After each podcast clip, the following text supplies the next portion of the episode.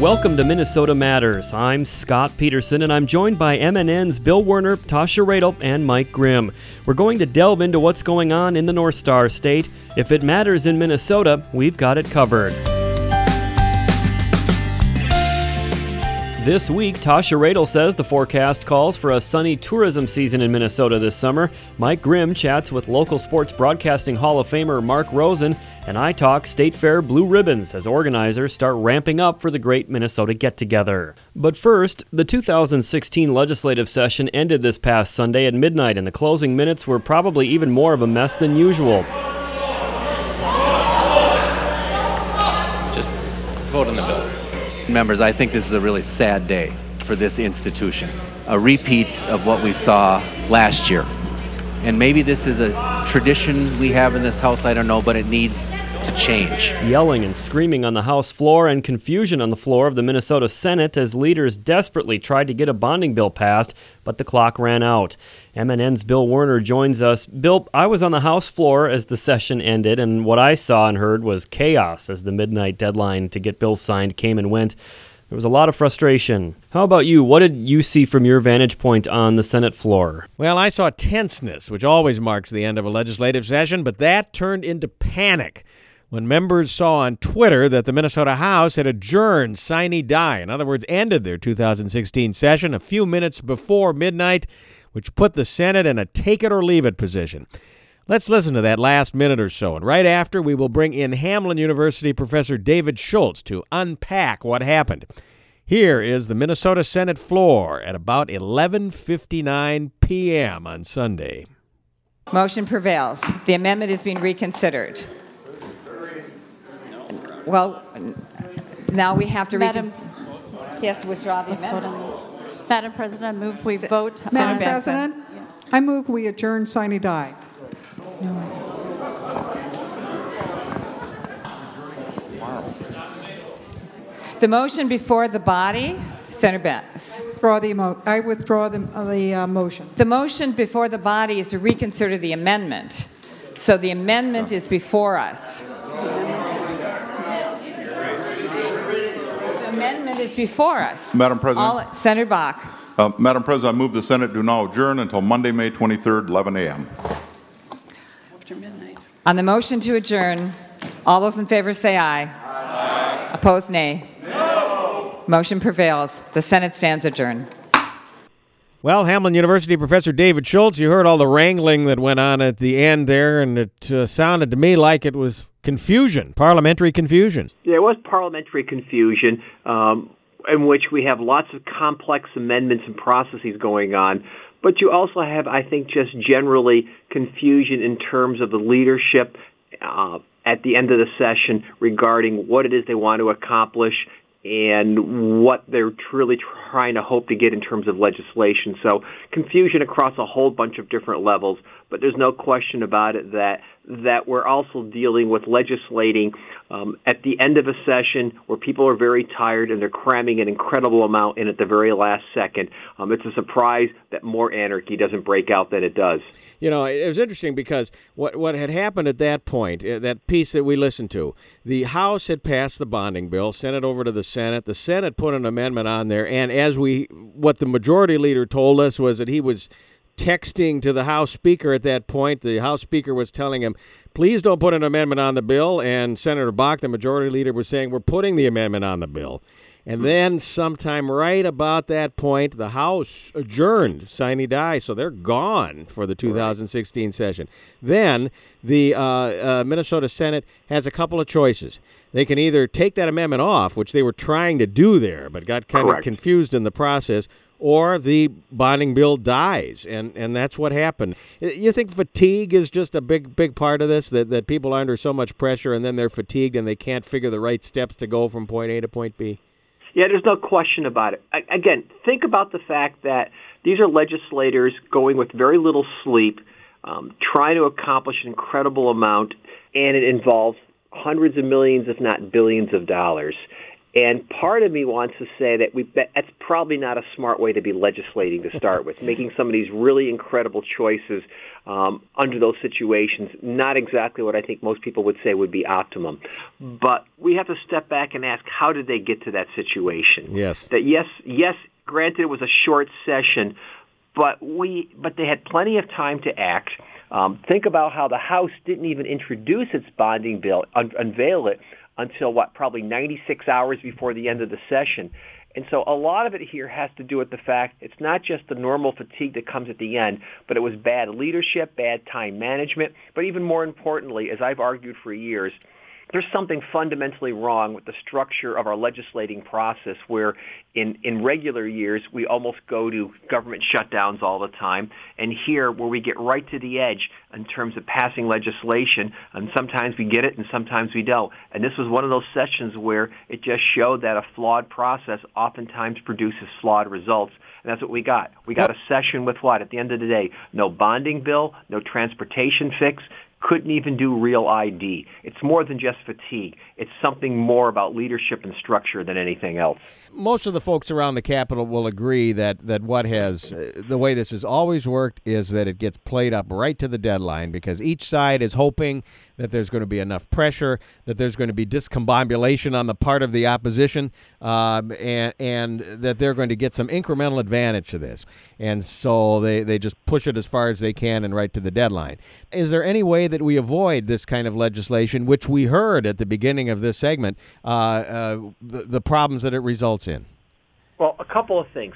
First off, during the budget years, the regular budget years, this was not one of them, but during the regular budget year, we could adopt proposals such as what we find in the state of Wisconsin that says that if you don't reach agreement on a regular budget by the specific deadline, the existing budget continues in effect until a new one is adopted. It's basically an automatic continuing resolution. And that would be in law, you're saying? That would be in law. That would guarantee no government shutdown whatsoever. So that's one possibility. Yeah. But in a session like this, where it's not about an operating budget, that becomes a little bit more difficult because it's not critical. Although it's very nice to have a capital budget. And so one of the possibilities as a broader reform is to say maybe we do the capital budget and link it to the operating budget and require both of them have to be done at the same time and maybe have some kind of continuations in there for capital projects, although I think it doesn't work very well for capital projects.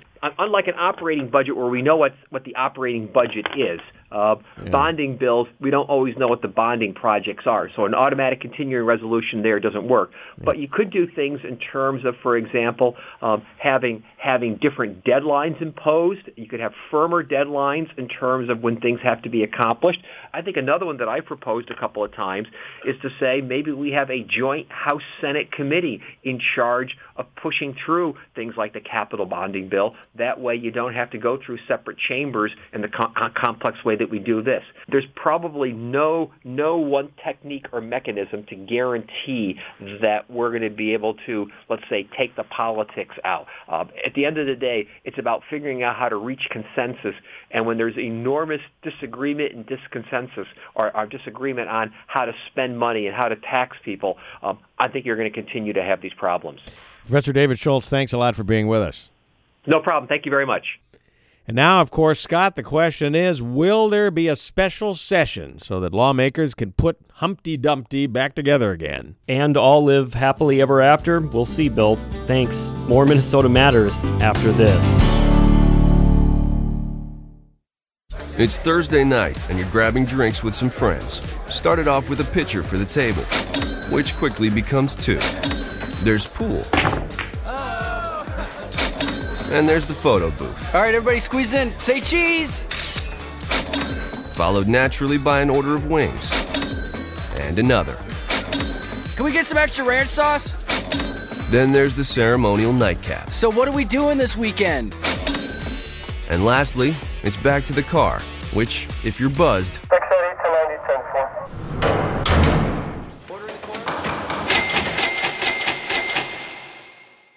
Could be the most expensive night of your life.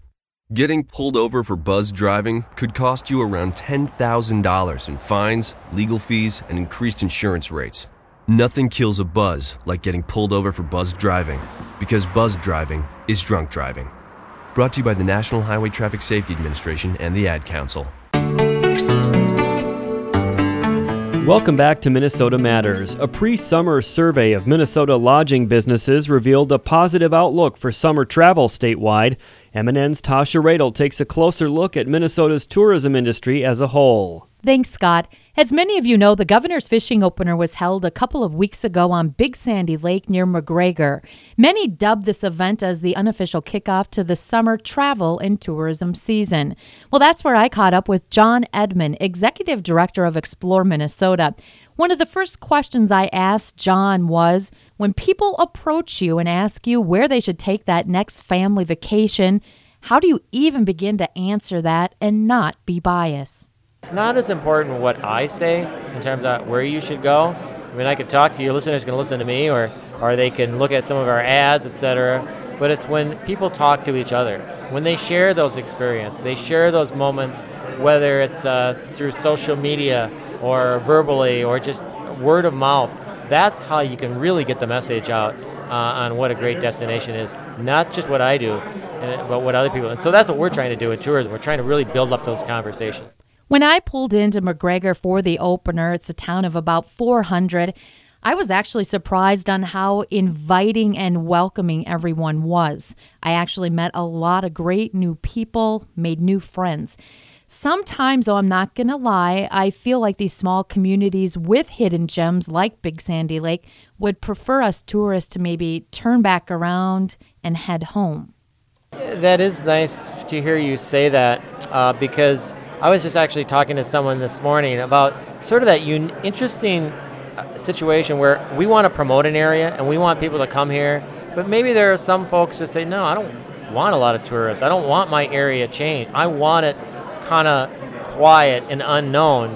But when you have a community that says, you know, tourists are good. They help support our businesses. They come, they take pictures, they leave, they help our economy. Maybe somebody might actually want to start a business here. And you know what? That's all good for us. So they've kind of changed that attitude, and it makes it a lot easier for me to promote it as a result.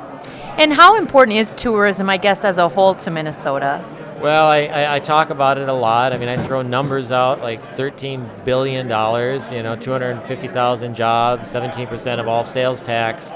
Sometimes when I throw those numbers up, people just kind of yawn because they're numbers. I mean, what do they really mean?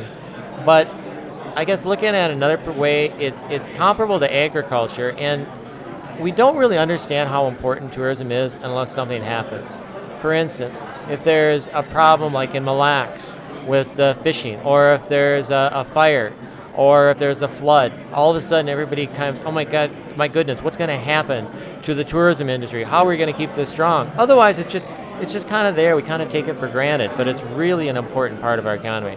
And we do take a lot for granted. I mean, this is a beautiful state, and I'm kind of thinking, when you plan a trip, you're like, oh, I'm going to go here, I'm going to go here. I think maybe we should spend more time in our own backyard because there's really a lot out there.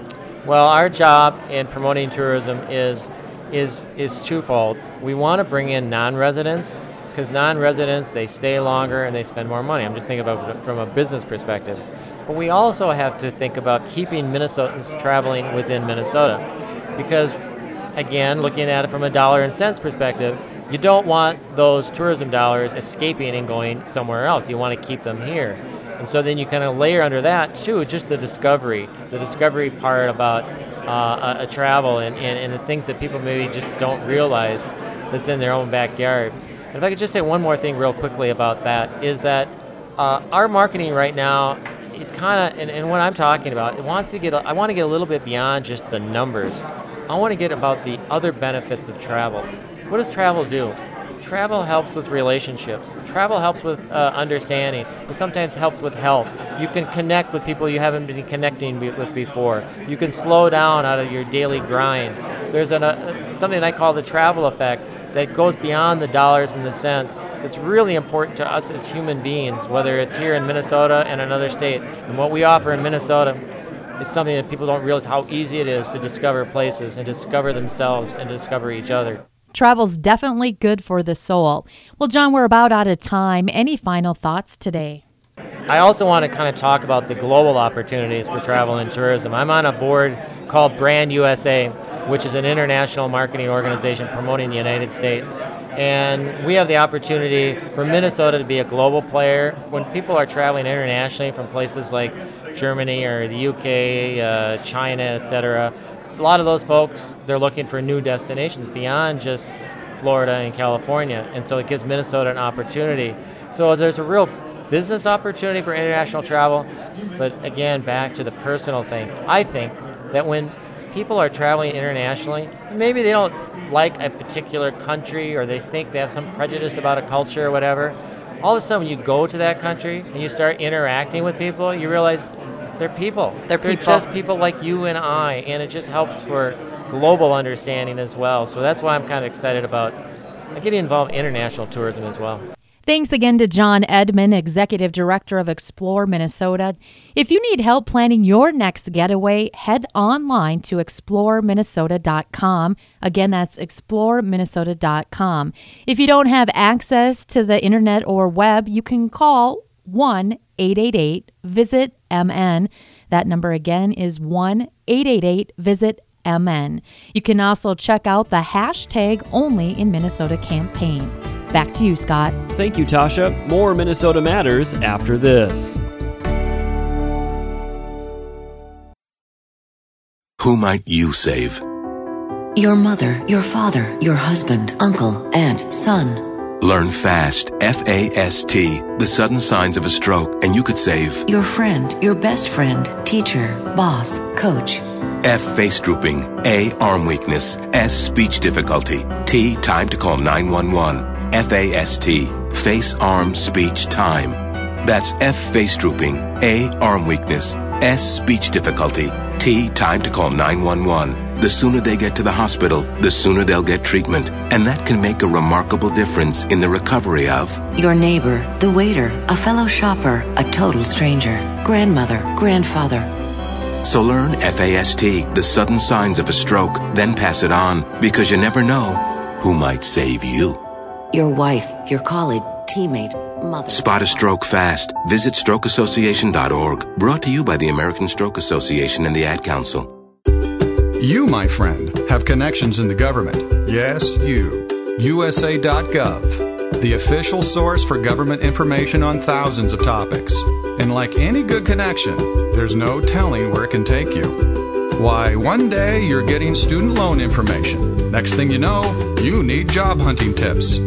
Today's road construction info could have you searching for telecommuting ideas tomorrow. The more you use USA.gov, the more uses you'll find for it. Passport applications, for example. They've been known to lead to a sudden interest in travel advisories. Our new mobile apps will even update you on the go. So whether you have information to get or ideas to give your government, check out USA.gov. Who knows? Lottery results today could lead to retirement planning tomorrow. USA.gov. With the right connections, there's no telling where you can go.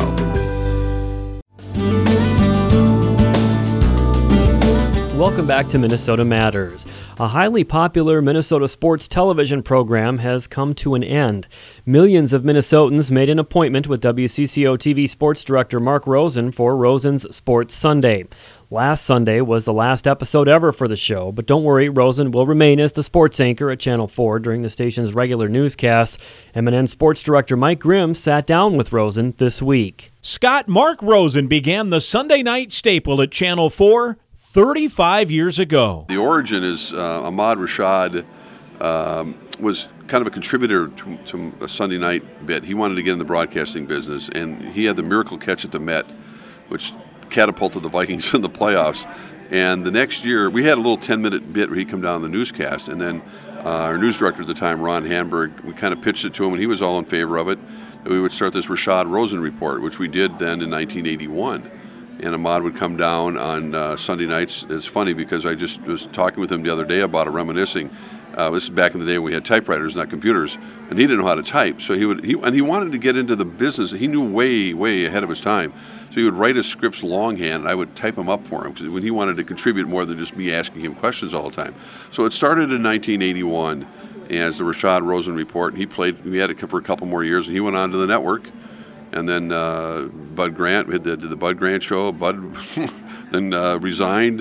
Les Steckel took over, which was an interesting 3- and 13- year. Bud came back, and then it sort of took off with the players and continued on to the point where we landed last week. You put so much effort into this over the years, it almost became a full-time job in terms of, okay, we need, who are we going to get for a guest this week? Yeah. And take me through some of the unique stories in lining up guests, because I know there were times you have to set up limo rides for people, or, right. Hey, we have to tape at 1 in the morning because that's the only time they can show up. Yeah, it can be trying very often. Speaking of limos, Ahmad Rashad worked out a great deal back in the day where he worked out a deal. He lived in Lakeville, and he worked out a deal with our news director. He would have a limo and make sure he didn't fall asleep, take him downtown, which was fine, a great idea. So we'd take a limo downtown, and then many times, I might meet him afterwards. We'd go to the Loon, and here would be Prince hanging out in the booth and kind of nod at him and say hi, and we'd hang out for an hour or so. And then the next day, I'd find out that my news director would bring me into his office, and he'd start yelling at me, going, "What's the matter? What did I do?" He goes, "Well, that limo was out till 3:00 in the morning." I went,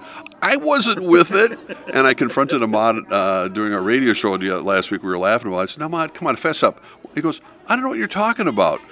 But overall, I've been really fortunate. Justin Konzemius reminded me of one night when I had the one and only Tim Brewster all lined up to come in, and we were supposed to tape the show. Thankfully. And I know you've been a guest many times. We were taping it, which I didn't do very often, but Tim was going to come in and tape it. Well, Tim didn't show. And to this day, I have no idea why he didn't, but I had to call Justin, and he got out of bed and came down and did the show for me. I've been really lucky over the years. Now, one time Paul Molitor fell asleep, and I was on the newscast, and his wife at that time said, "Are you supposed to be on Rosie's show?" He goes, "Oh my God." So he got dressed, and Clem Haskins was on that night. So I just flip-flopped what was going on, and Clem was on first, and Paul did make it down in time. But overall, you're going to have stories like that. But really, people have been really good. But I do get still to that day, I start looking at my watch at 10:15 going, "God, I hope he shows up," because it's live, and I don't really have any backup plan. I guess I could just talk for a half hour like a radio show, but overall, I was really happy with the way people were very responsible in showing up. The impact you mentioned you had and the feedback you've gotten, I'm sure, has been kind of a thrill from that standpoint. And even like you mentioned, I've been on the show a handful of times, and I'd say in the things I've done here, whether it's go for football bowl games or NCAA tournament games, I probably got more text being on that show than anything. It's amazing how much impact that show, and it just became a Sunday ritual for people. Well, we live in a vacuum here, Mike, and we really do. I'm not trying to, in all due modesty, you go to work, you do your show, you go home, you have your bowl of cereal, you go to bed, you get up the next morning, you do it again, and you get feedback, but you don't really know. You look at ratings, and it doesn't mean a lot, because I've still never met one person who's got a meter at their house or whatever, so I don't take that with a grain of salt, but I had no idea, and I'm not kidding, I had no idea the impact that this show had on people. I know people enjoyed it. I know when Johnny Randall and Eddie McDaniel were on, and the Vikings, and all kinds of different guests we were able to do. But, it's been amazing to hear from people. When you get a tweet from Senator Amy Klobuchar saying Sunday nights will never be the same, you go, huh? Really? This is a pretty powerful person, and I remember her dad quite well as a Vikings writer. But it's been humbling and very overwhelming and very gratifying that people felt that strongly about it. And I'm glad they miss it. I'm going to miss it. But, like I said, just go on to the next thing, and you find another challenge. And, that's the way life is for everybody. What do you suppose this Sunday is going to be like for you? I'm not working this Sunday, so that's going to be nice. I was going to take it off anyway, but I think the next Sunday afterwards will be the first one. I'll be back at work and doing the sportscast, and then I'll walk out the door at 10:30 and let them worry about the rest of the half hour. But, like I said, there'll be a time, and I've had really good conversations with our news director about, being creative and coming up with different things, and I'll still have opportunities to do a lot of things that maybe I couldn't do before. So there'll be flexibility. I just have to sort of take a break right now and kind of clear my head, because it was getting stressful, I'm not going to lie. But I enjoyed it thoroughly. And the most relaxing part was actually doing the show. I loved it. We've enjoyed it. Thanks so much. My pleasure, Mike. Thank you. That's the legendary Mark Rosen on Minnesota Matters. Scott? Thank you, Mike. I'll be back with Brianna Schutte from the Minnesota State Fair after this. You wanted to see me? Yes, please. Have a seat. So here's the thing. When this company brought you on, we took a chance on you. You didn't have that four-year college degree we typically look for. Right. But we gave you a shot anyway. And since then, you've worked incredibly hard and given it your all. Thanks. You've been an important asset to the team, but I don't think you can be an intern here anymore. We want to hire you. You're serious? Absolutely. Find your next great employee. Introduce yourself to the grads of life. Who are they? Talent worth knowing about. Young adults of unique determination and experience. An ideal fit for your company in an entry-level position, internship, or even mentorship. They might not have every qualification you typically look for, but they're exactly who your company needs. I won't let you down. I know. Don't miss out on a resource many innovative companies have already discovered. Go to gradsoflife.org to learn how to find, cultivate, and train this great pool of untapped talent. Brought to you by the Ad Council and gradsoflife.org. Welcome back to Minnesota Matters. I'm Scott Peterson. You could say it's a little early to be talking about the Great Minnesota Get-Together, but you'd be wrong. That's because, believe it or not, the deadlines for entering State Fair Blue Ribbon contests are right around the corner. I recently had my first official State Fair interview of 2016 with spokeswoman Brianna Schutte about contests, llama costumes, bucket lists, and more. What we want people to know is that our competitions are opening up for entry, and our premium books are going up online, and so we really want people to start getting in the mode of thinking about what they're going to enter in the State Fair this year, whether it be a cookie recipe or a pie recipe that your family has told you for the longest time is the best, and you should really put the best to the test and enter that in the State Fair, or a great school project that one of your kids created that you want to see if it can win a ribbon, livestock, handmade goods, anything like that that competes at the State Fair. We want people to start thinking about now so that they can select what they're going to enter.